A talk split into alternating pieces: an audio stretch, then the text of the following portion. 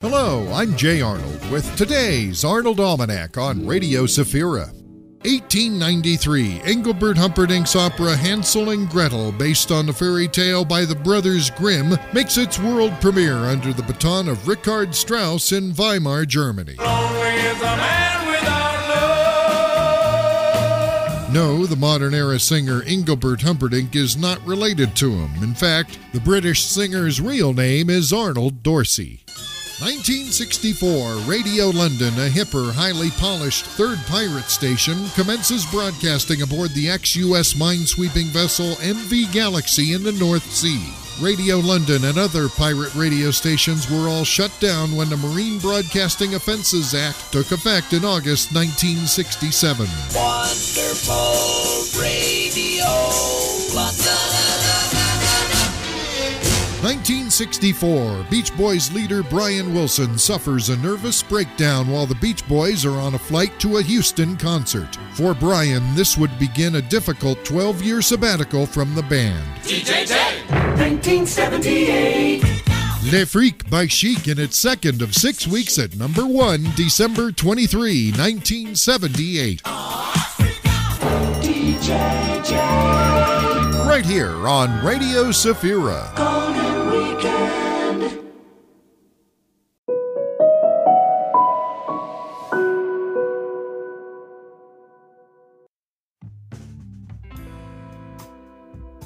When it was time for Elizabeth to have her baby, she gave birth to a son. Her neighbors and relatives heard that the Lord had shown her great mercy, and they shared her joy. On the eighth day, they came to circumcise the child, and they were going to name him after his father Zechariah. But his mother spoke up and said, No, he is to be called John. They said to her, There is no one among your relatives who has that name. Then they made signs to his father to find out what he would like to name the child. He asked for a writing tablet, and to everyone's astonishment, he wrote, His name is John. Immediately his mouth was opened and his tongue set free, and he began to speak, praising God. All the neighbors were filled with awe, and throughout the hill country of Judea, people were talking about all these things. Everyone who heard this wondered about it, asking, What then is this child going to be?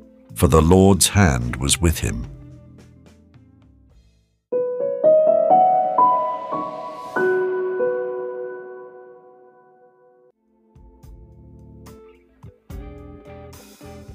Today, we delve into a story as full of wonders as a magician's pocket. We're discussing the birth of John the Baptist from the Gospel according to Luke. But don't worry, I won't keep you in suspense like a Turkish soap opera. Let's get straight to the point. First thing that strikes us is the joy of Elizabeth's relatives and neighbors. Such enthusiasm, as if they've just hit the lottery. But this isn't about winning, it's about collectively celebrating God's works. The key to knowing God? Well, it lies in our open heart, ready to see and enjoy His presence in our lives.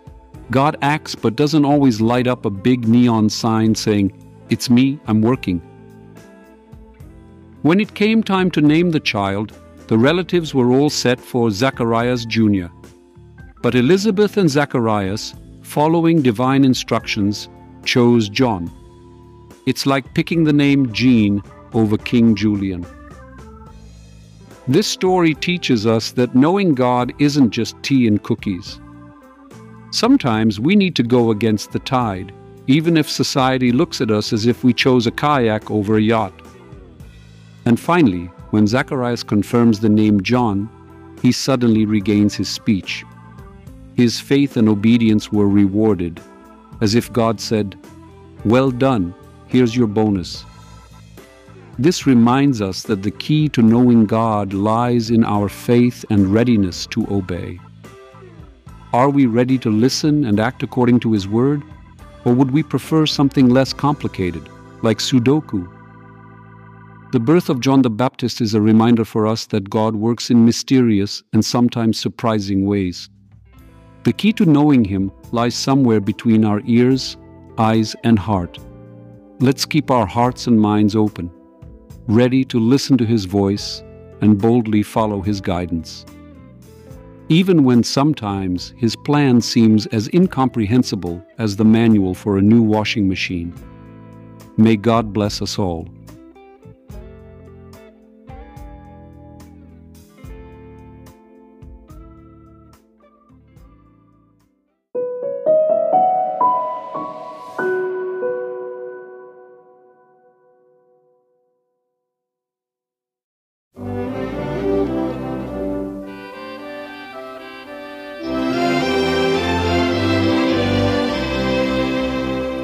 The first day of Christmas, I gave my loving dad a most lovely lavender tie.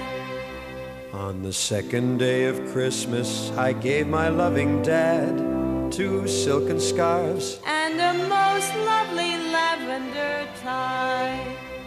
On the third day of Christmas, I gave my loving dad three golf clubs Two silken scarves. and a most lovely lavender tie. On the fourth day of Christmas, we gave our loving dad Four nation pipes. three golf clubs Two silken scarves. and a most lovely lavender tie. On, the, fifth day of Christmas, we gave our loving dad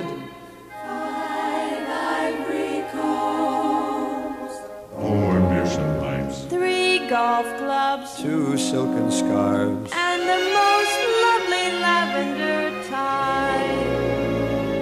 On the sixth day of Christmas, we gave our loving dad Six woolen nightshirts. five ivory combs, Four nation pipes. three golf clubs, Two silken scarves.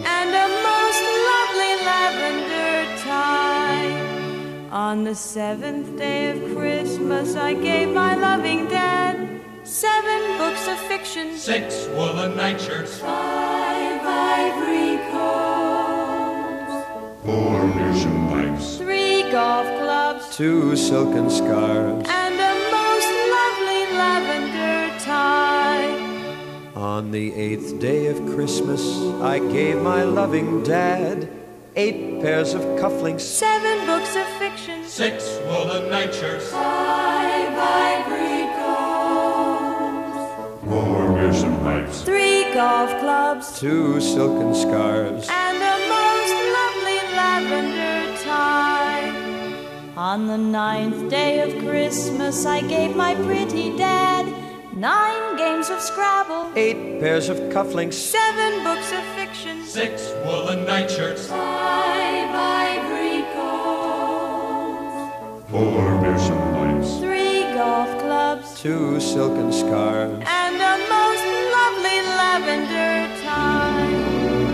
On the tenth Day of Christmas, we gave our loving dad ten silken hankies, nine games of Scrabble, eight pairs of cufflinks. seven books of fiction, Six woolen nightshirts. five ivory combs, Four nation pipes. three golf clubs, Two silken scarves. and a most lovely lavender tie.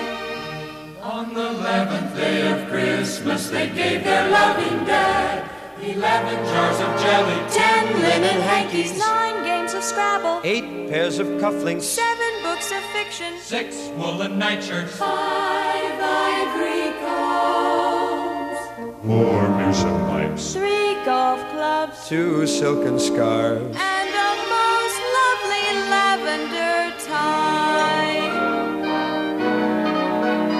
On the twelfth day of Christmas, my children gave to me twelve hugs and kisses, eleven jars of jelly, ten linen hankies, nine games of Scrabble, eight pairs of cufflinks, seven books of fiction, six woolen nightshirts, five ivory combs, four mission pipes, three golf clubs, two silken scarves, Oy.